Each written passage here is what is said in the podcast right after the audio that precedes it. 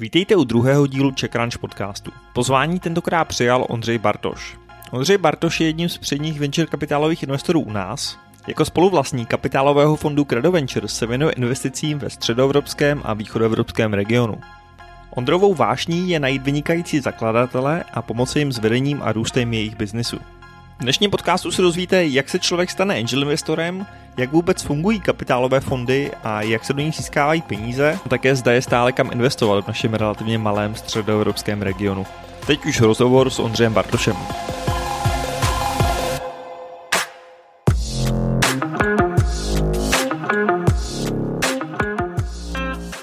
Partnerem této epizody podcastu je Driveto, nejsnadnější cesta k autu.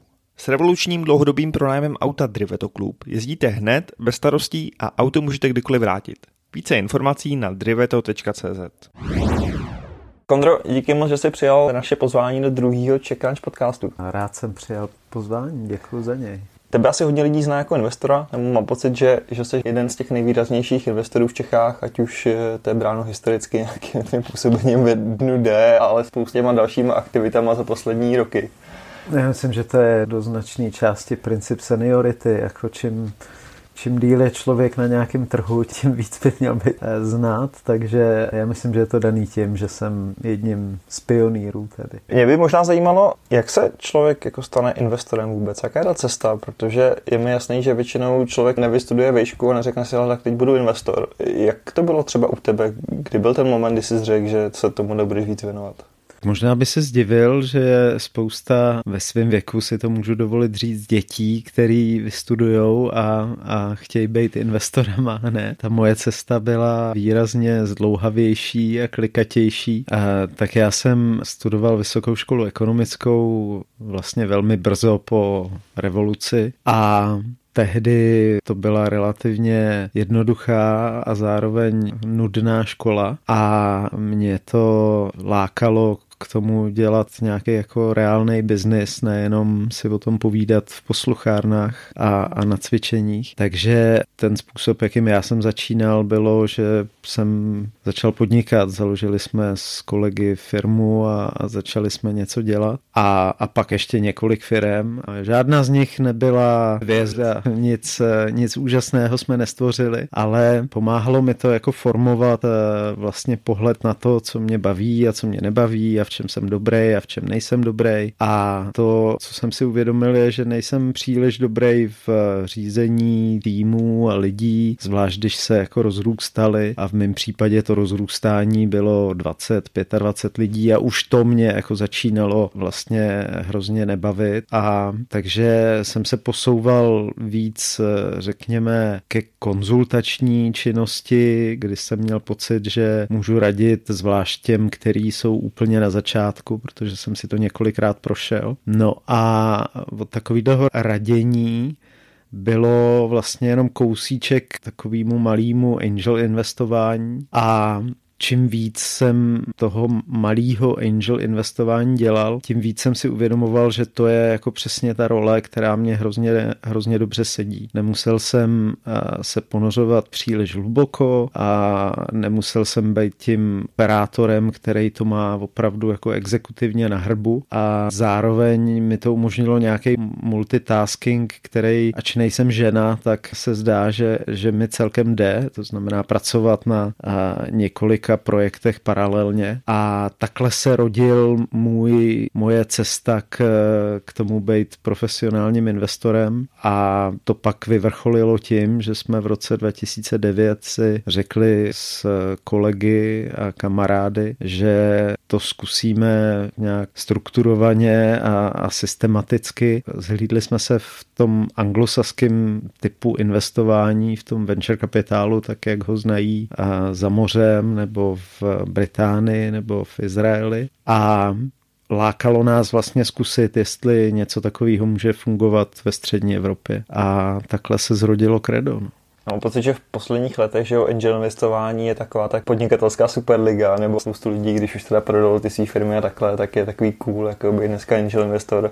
Před těma 10-15 lety to tak možná ještě nebylo. Nebylo, no. Ta, ta doba se změnila výrazně. Já bych šel ještě dál a řekl bych, že prostě startupy v téhle době jsou něco sexy a hip a e, málo kdo vlastně se vyhne tomu, aby, aby byl vystavený těm příběhům, jak e, lidi z ničeho během pěti, sedmi, deseti let vybudujou něco prostě obrovského. Takže ano, v současné době i vlastně angel investování je velmi sexy a řekl bych téměř každý, kdo vydělá nějaký peníze, ať už zaměstnání, co by korporátní manažer nebo podnikatel si myslí, že, že by měl angel investovat, což přináší vlastně dobrý i špatný věci. Že jo? Mám pocit, že angel investorama se hodně často stávají lidi, kteří by angel investovat neměli, protože vlastně úplně přesně nerozumějí tomu rizikovému profilu, který je prostě velmi vysoký, to, to riziko je tam velmi vysoký a hlavně se trošku bojím, že velká část těch současných angel investorů do toho jde kvůli penězům a takhle já jsem to vlastně nikdy nevnímal a nikdy neviděl. Pro mě angel investování, já jsem začal angel investovat, protože mě vlastně fascinovali podnikatelé a měl jsem pocit, že jsou jako chytřejší než já a mají lepší nápady než já a lepší tak na bránu a lepší schopnost exekuce. A mě strašně jako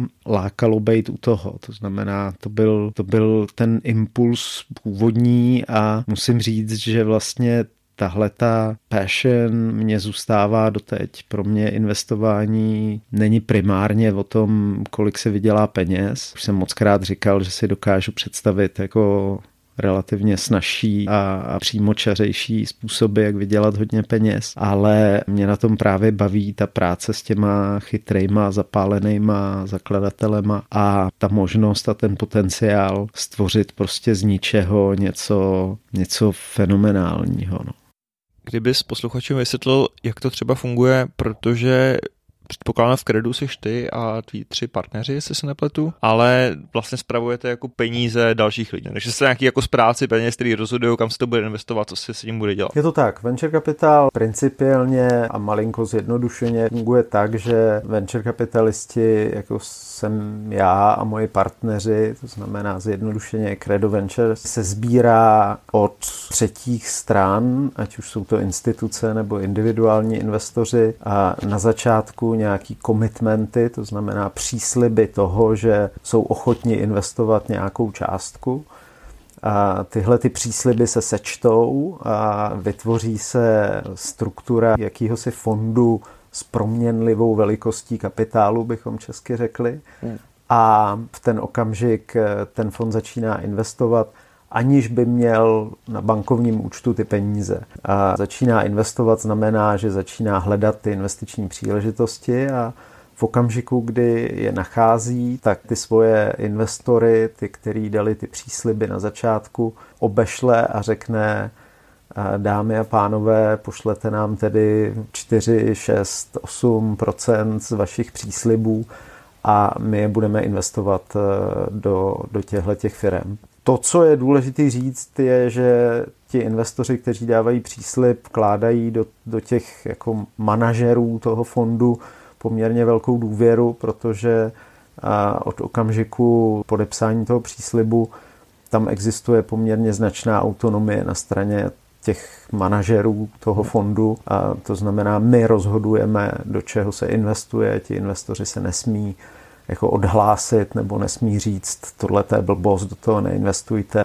už vůbec ne moje peníze. Je to vlastně příslip, že nám poskytnou ty peníze, pokud budeme investovat v souladu s tou investiční strategií, kterou jim na začátku představíme. A takhle to funguje. Fungovalo tak eh, ve fondu 1, fungovat to tak bude ve fondu 3, který jsme právě uzavřeli dneska. To teda vždycky tak, že vlastně vy jako celý ten fond investujete do nějaký věci. Není to třeba tak, že Ondrovi se líbí jako firma A a Andrejovi se líbí firma B a, a teď jako části toho fondu tam nějakým způsobem dáváte? Může to tak být. V tom venture kapitálu je, je mnoho přístupů, jak ty manažeři fondů investují. Jsou fondy, které postupují konsenzuálně, to znamená všichni partneři musí souhlasit s nějakou investicí.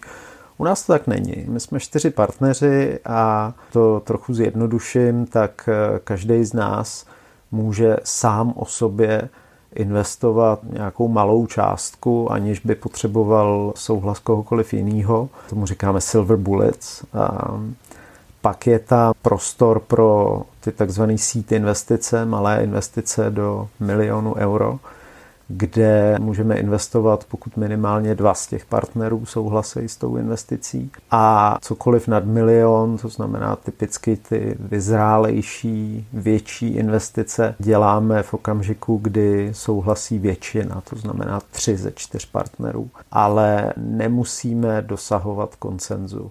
Jakkoliv mnohdy toho koncenzu dosáhneme, tak formálně ho dosáhnout nemusíme.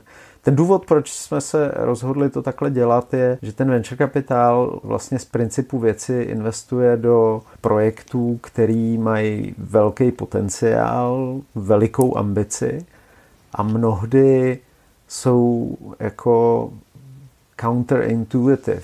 Let's kdy vlastně disruptují, narušují to stávající status quo nebo ten stávající způsob, jak se věci dělají a velmi často působí, až bych řekl, bláznivě a, a nerealisticky. Takže pokud jeden z partnerů prostě nesouhlasí, tak to může být pořád docela OK.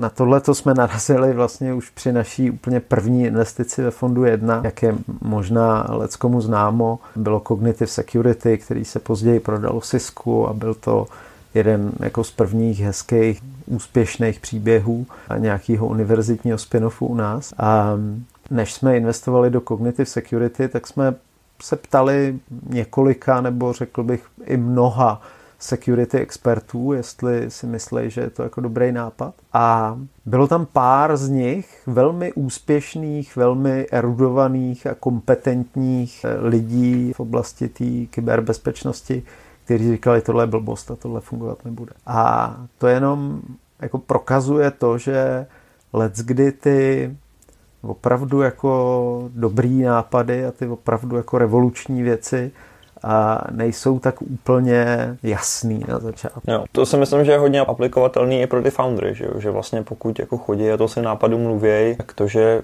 100% lidí neříkáte super nápad, je vlastně dobře. To je určitě dobře. Vlastně. Pokud jim všichni budou hladit kulky a říkat jim, že je to super, tak eh, pro mě je to spíš jako špatný signál. Máte investiční horizont 10 let. Jestli se nepletu, minimálně v tom fondu jedna to tak bylo, předpokládám, že to tak je většinou i dál. Ano, to je nejtypičtější horizont 10 let na ten fond. Co to znamená? Znamená to, že ty vymezené prostředky 10 let budete hledat, do čeho investovat, anebo že za 10 let to teda skončí a ideálně všechno vyexitujete a, a uvidíte, co vlastně ten fond vydělal nebo nevydělal? Znamená to to druhý. Ten fond fond typicky má vlastně dvě fáze. První fázi investuje, umistuje ty peníze a to jsou typicky první tři, čtyři roky toho fondu. Následuje fáze, nebo tři fáze vlastně. Následuje fáze, kdy ideálně roste hodnota těch firm a my pomáháme těm firmám v portfoliu aktivně, aby rostly, aby prosperovaly aby prodávali více a přijímali více lidí a, a nastartovali tu cestu k samostatnosti a ideálně profitabilitě. No a pak je fáze, kdy, kdy exitujeme a z těch firm prostě vystupujeme. Tyhle všechny tři fáze by se měly stihnout v těch deseti letech. V ideálním případě. Jsou samozřejmě případy, kdy ty fondy nejsou schopný v rámci těch deseti let tohle, tohle všechno zvládnout takže občas eh, se tam dávají klauzule o možnosti prodloužení o rok nebo o dva, ale díl už by to trvat nemělo. Těch deset let je vlastně dostatečná doba na to, aby většina z těch portfolio firm předvedla, co v nich je. A jestli se nepletu, tak v tu chvíli vlastně ty investoři teprve vidějí nějaký, nějakou návratnost. Je to tak? Nebo, nebo oni už to vlastně vidějí dřív? To můžou být eh, dva pohledy. Jo. Eh, ty říkáš, teprve v té chvíli uvidějí zpátky cash, já bych mohl říct, už v té chvíli uvidějí tu cash, protože zmiňované Cognitive Security se prodalo vlastně 20 měsíců od, od té původní investice a ten fond funguje tak, že v okamžiku, kdy exituje a, a dostane peníze, tak je okamžitě zase posílá, posílá investorům. Uh-huh. Takže v případě toho našeho fondu jedna naopak došlo k tomu, že naši investoři viděli první peníze podstatně dřív, než my jsme jim na začátku indikovali a než pravděpodobně očekávali. Jasně. Mě by zajímalo, jak funguje tady ta struktura, protože samozřejmě ty peníze investujete správně a něco vyděláte, tak je, funguje to na nějakým success fee? Ano, ano. Jo.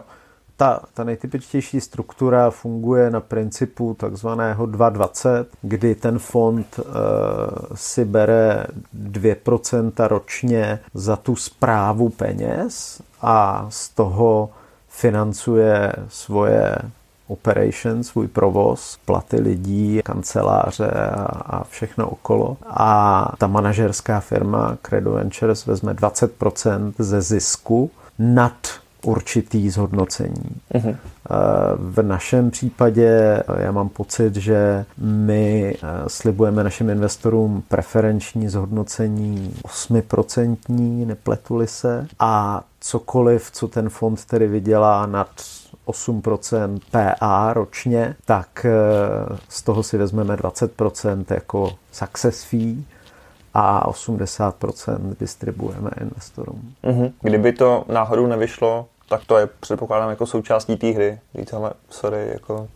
Pokud by to náhodou nevyšlo, tak je to součástí hry. Já bych řekl, že pokud by to nevyšlo, tak eh, bychom možná přišli o pár kamarádů, možná, že eh, by na nás někdo i křičel, ale eh, ptášli se na formální implikace, tak ano, je to, je to riziko a všem investorům na začátku říkáme, že to je riziko, že teoreticky můžou přijít o všechny peníze, což je teda jako opravdu vysoce teoretická záležitost a stát by se to asi mohlo, ale rozhodně to není žádný garantovaný výnos a, dokonce se může stát, že, že o nějaký ty peníze přijdou.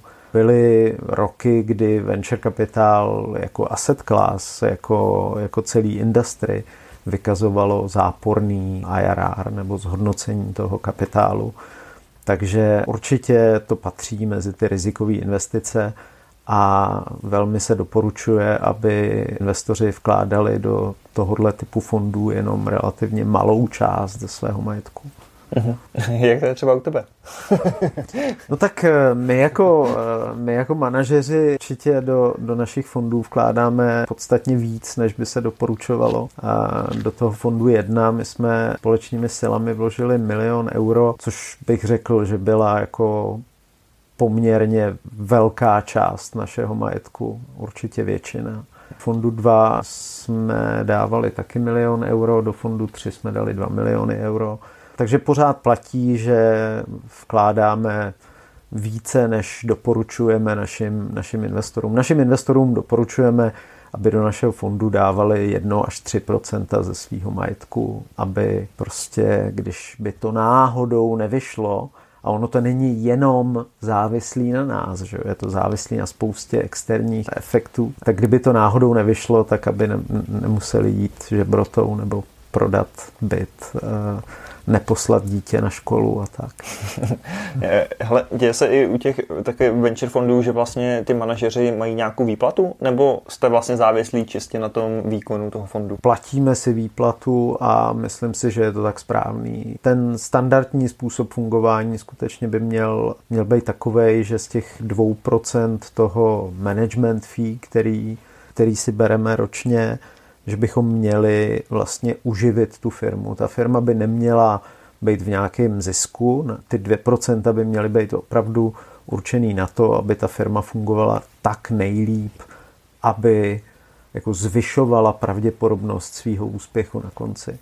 Ale jinak placi bereme ve fondu 1 to bylo, myslím, 50 tisíc hrubého českých korun, ve fondu 2 to bylo o kousek víc, eh, ve fondu 3 to bude o kousek víc, ale to záleží na tom, jak si to ta firma může dovolit. Ty jsi vlastně zmínil, že teď nová novinka je ten fond 3, v kterém vlastně máte nějakých 100 milionů euro, jestli se nepletu. Je to tak? to už je trochu scary číslo. No. Já se možná chci zeptat, protože já mám pocit, že v posledních letech se hodně mluví o tom, jak těch peněz na tom trhu je hrozně moc tím, jak vy jste zaměřený ještě na ten středoevropský nebo východoevropský region, je vůbec kam ty peníze ještě dávat? To je hodně dobrá otázka. My jsme o tom měli velikou diskusi, když jsme proinvestovali fond 2, udělali jsme 25 investic, mnohým z nich se velmi hezky daří, takže jsme věděli, že chceme narizovat fond 3 a měli jsme velkou diskusi o tom, jakou velikost pro ten fond zvolit. Byli jsme přesvědčení o tom, že chceme vlastně pokračovat v tom, co jsme dělali ve fondu 1, ve fondu 2. Nechtěli jsme se odchylovat, dělat pozdější investice, větší investice. Cítíme se dobře vlastně v těch raných fázích a máme pocit, že, že umíme vlastně nejvíc přidat v těch raných fázích. A nakonec jsme dospěli k tomu, že ta správná velikost je mezi 80 a 100 miliony, což byl ten target. Target byl 80 milionů euro, maximálně 100. A ten důvod, proč je to větší fond, než byl fond 2, je ten, že my chceme si nechávat daleko víc peněz na ty takzvané follow-on investice, to znamená v podstatě většinu toho fondu my hodláme umistovat do těch firm až poté, co něco předvedou. To znamená, my rádi investujeme velmi brzo, vstupujeme jako první institucionální investor, ale tam dáváme relativně málo peněz a pak sledujeme, jak se té firmě daří, aktivně jí pomáháme, aktivně jí pomáháme s dalšíma kolama investic ale chceme si nechávat relativně hodně kapitálu na to, abychom mohli i, i v těch příštích kolech se podstatně účastnit, protože to, co se nám stalo velmi výrazně ve fondu 1 a trošičku i ve fondu 2, je, že nám právě tyhle ty rezervy došly, takže jsme nemohli do těch našich nejúspěšnějších firm dát tolik, kolik bychom rádi. Co možná považuješ za ten největší úspěch třeba z těch prvních dvou fondů? Je to ten UiPath? Z prvních dvou fondů je v tuhle chvíli objektivně nejúspěšnější UiPath. Je to první rumunský unicorn, je to firma, dneska ráno jsem zaregistroval, že se umístila na prvním místě v Deloitte 500 eh, nejrychleji rostoucích technologických firm v Americe, eh, což je bez zesporu prostě obrovský úspěch. Je to firma, která je v tuhle chvíli market leaderem na trhu, který se zdá být velmi sexy a velmi rapidně rostoucí, takže ano, UiPath asi objektivně, myslím si, že neurazím nikoho jiného z portfolia, když řeknu, že, že je v tuhle chvíli nejúspěšnější. Ty jsi řekl, že to je první rumunský unicorn, kdy se dočkáme nějakého toho českého unicornu? Tak my už jsme tady měli unicorny, Avast byl unicorn, AVG vlastně vstupovalo na burzu s valuací miliarda dolarů, takže my už jsme to trošku zažili i když hraničně. A teďka čekáme na dalšího. Myslím si, že spousta lidí věřila, že, že Kivy bude tím, kdo, kdo tu metu prolomí. Zatím se tak nestalo. Všichni sledujeme trojici chlapců průšových, který budují 3D eh, printer Imperium. Možná, že tam by byla určitá šance. A v našem portfoliu je vlastně taky pár kandidátů, který by se tam mohli dostat. Product Board eh, je bez zesporu jedním z nich. Mhm. Takže já jsem přesvědčený, věřím a jsem přesvědčený o tom, že to přijde. Jestli to přijde v příštích dvou, třech letech, to nevím, ale v příštích pěti až deseti tady nějaký unikorny budou. Vybavíš si něco, co tě mrzí? Něco, co jsi měl třeba na stole a nakonec jste se rozhodli, že do toho neinvestujete a, a dneska, jako, když se na to díváš, ne, že si trháš vlasy, ale trošku tam nějaká lítost je? Určitě. Myslím, že každý investor má takovýhle příběhy a zmiňovaný kivy jsme měli na stole dvakrát a, a vlastně jsme neinvestovali. To byl ještě fond jedna. Pepu Průšu znám dlouhá léta a sledovali jsme ho a neinvestovali jsme. A těch příkladů bude určitě víc. Jo. Zdeněk Cendra se svým impériem CDN 77 a hostingem, super hostingem si vede velmi dobře. Určitě jsme měli pár velmi významných misů, ale ona ta venture kapitálová hra vlastně není o tom, že musíš trefit úplně všechno. Hmm. Tobě stačí, když prostě trefíš good amount, no, aspoň nějaký. Působily třeba nějaký ty misy, že jste trošku upravili ten váš valuační proces? Protože předpokládám, Já jsem někde četl, že i ten počet těch projektů, který vlastně vůbec jako hodnotíte, ohromně narost že dřív to byly nějaký jako nižší stovky, dneska nevím, co jsou vyšší stovky nebo už tisíce vlastně ročně projektů, který vám přistane na stole. Myslíš, že už to máte fakt jako vyladěný, že ten způsob, jaký se na ty projekty koukáte, je vlastně už dobrý, nebo se to furt třeba posouvá a, a furt jako se učíte něco nového? Já myslím, že se učit budeme plně pořád. Ten náš biznis je hodně o zkušenosti. O čím víc vidíš těch full cyclů, ať už v portfoliu, anebo toho, co si viděl a mysnul, a na Muse jsem zapomněl. Muse nedávno narejzovali spoustu peněz a, a zdá se, že se, jim, že se jim daří dobře. Taky jsme na ně koukali, neinvestovali jsme. A, takže já myslím, že je to vlastně neustálý učení a neustálá kalibrace toho, jak se na ty startupy koukáme. Bez zesporu jsme moudřejší a zkušenější, než jsme byli v roce 2011, kdy jsme začali investovat z fondu 1 Určitě se na ty věci koukáme trošičku jinak. Z té vlastní přímé zkušenosti se nejlíp učíš. To, co, to, co si načteš v knihách, je, je jako jedna věc a, a my jsme toho spoustu četli o tom, jak je důležitý investovat do těch správných founderů a, a o tom, jak je důležitý jako time to market, tento časování, ale to, jak se nejlíp učíš, je prostě komenský škola hrou, že jo, v našem případě praxí. Takže učíme se pořád a učit se budeme dál, doufám. Koukáš třeba furt na tu českou scénu investorskou a koukáš, co dělají jako jiní hráči, nebo se furt inspirujete v tom anglosaském světě?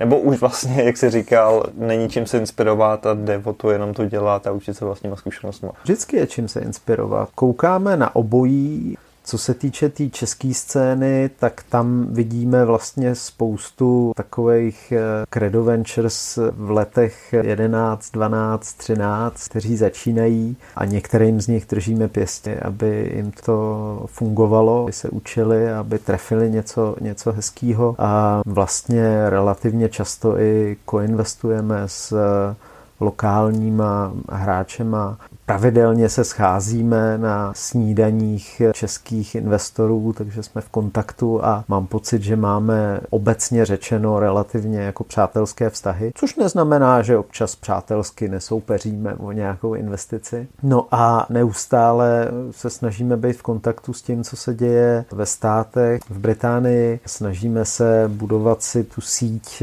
těch přátelských dalších VC z fondů a velmi často i nima koinvestujeme. A inspirace přichází jako z různých stran. My třeba ve fondu 3 máme novou iniciativu, která přišla jako inspirace zejména ze Silicon Valley, kdy si vytváříme síť něčeho, čemu říkáme Angel Scouts, to znamená angel investoři, kteří jsou aktivní na trhu a navazujeme s nima nějaký partnerství, v rámci kterého, pokud oni se rozhodnou investovat, tak my jim vlastně jakoby doplníme nebo zdablujeme tu jejich investici bez nároku na, na to vzít si z toho ten zisk, abychom měli tu pověstnou nohu ve dveřích a abychom třeba byli u nějakých startupů dostatečně brzo. A první takovou investici s, s jedním z našich Angel Scoutů už jsme udělali. My tyhle ty investice, které jsou typicky maličký, menší než to, co většinou děláme, nezveřejňujeme, ale dost možná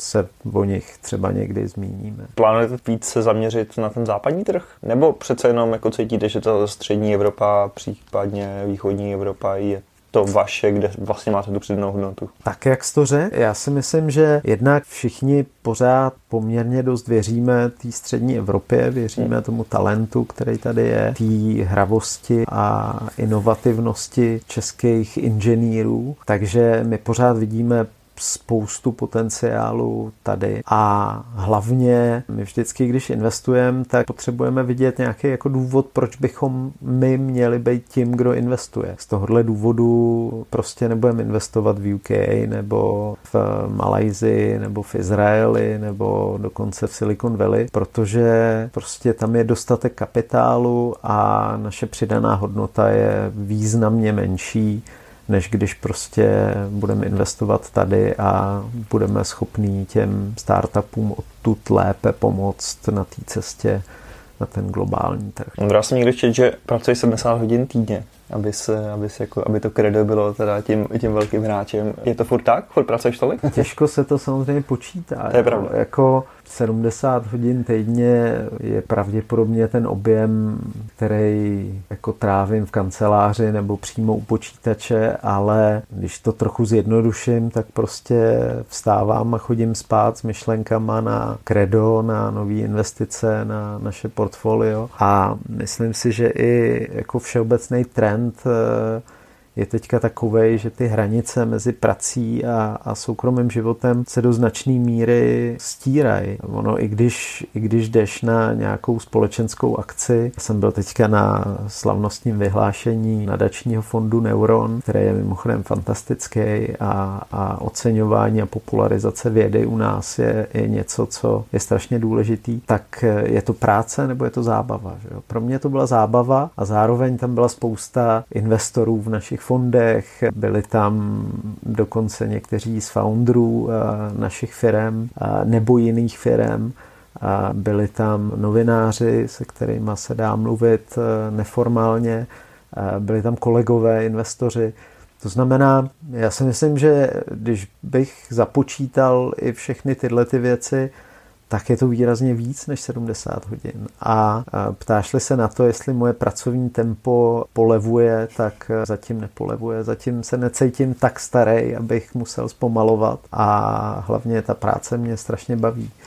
Takže jakkoliv samozřejmě se snažím trávit čas s rodinou a s dětma, aby se necítili odstrčený, tak práce je pořád jako velmi, velmi důležitá, věnují hodně času. Já jsem rád, že to říkáš, protože já mám pocit, že spousta lidí, když řekneš angel investor, tak si představí přesně to, toho, toho člověka v šotkách, nikde lehátka, který teda občas čte nějaký zprávy a, a vymýšlí, do koho zrovna investuje, ale mám pocit, že často ta profese třeba neevokuje to množství práce, který zatím je. Co, co se angel investorů týče, tak jsou různý typy angel investorů. Některý, eh, který to tak jako rozsévají a občas jim to jako vychází, některý to berou jako full-time job, některý to berou jako hobby. Tam je těch přístupů celá řada, ale na to, aby člověk uspěl ve venture kapitálu a byl dobrý venture kapitalista, tak já si myslím, že musí pracovat prostě dost. Hmm. Tak jako když má startup uspět, tak eh, ten startup zakladatel taky musí pracovat sakra dost. Taková otázka, když trošku zmíním tu tvoji epizodu ve dní jde. Seš v kontaktu třeba s někým, s někým z těch lidí tam ještě? V kontaktu, tak podívej se, většina spolu investorů ze dne D skončila v politice, což eh, pro mě vlastně z definice přináší to, že s nima v kontaktu nejsem a, a spíš ani nechci být, protože ještě většina z nich skončila prostě u pro mě absolutně neakceptovatelných stran a hnutí a, a skupin lidí. Jsem v kontaktu s Danou Bérovou občas, kterou já jsem znal už před dnem D a kterou považuji za chytrou a šaramantní dámu, takže s tou se občas vidíme. Jinak myslím, že si občas napíšem s Ivanem Pilným, se kterým mám taky relativně dlouhou historii, ale jinak, eh, jinak ne. S Michalem Rostokem. Pravda, Michal ten... Rostok je jeden z našich investorů ve fondech, takže s Michalem se vídám. Jo, takže, takže vlastně. To není, to není v politice. Jasně. O, obecně já jsem slyšel, že ten den D vlastně takovou moc reálných investic tam neproběhlo, ani jestli se nemýlim. Nějaký proběhly. Já jsem udělal pět investic uh-huh. těch dvou řad, ve kterých jsem byl. A z toho čtyři v podstatě umřeli a jedna mi vrátila to, co jsem do toho nainvestoval, plus i nějaký zisk, takže finančně to pro mě dopadlo dobře a reputačně pořád vlastně úplně přesně nevím, protože, protože jsme byli trochu kašpárci televizní, že jo. Ale rozhodně musím říct, že mě to bavilo a kdyby to mělo nějakou kultivovanou podobu typu toho britského nebo kanadského Dragon's Den, tak, eh, tak bych si to klidně střihnul zás. No. Tak je pravda, že teď spoustu internetových televizí a tak dále. Třeba se toho nápadu někdo chytne ještě. Třeba se toho někdo chytne. Každopádně díky moc, Ondro, za rozhovor. Za málo. Děkuji za pozvání.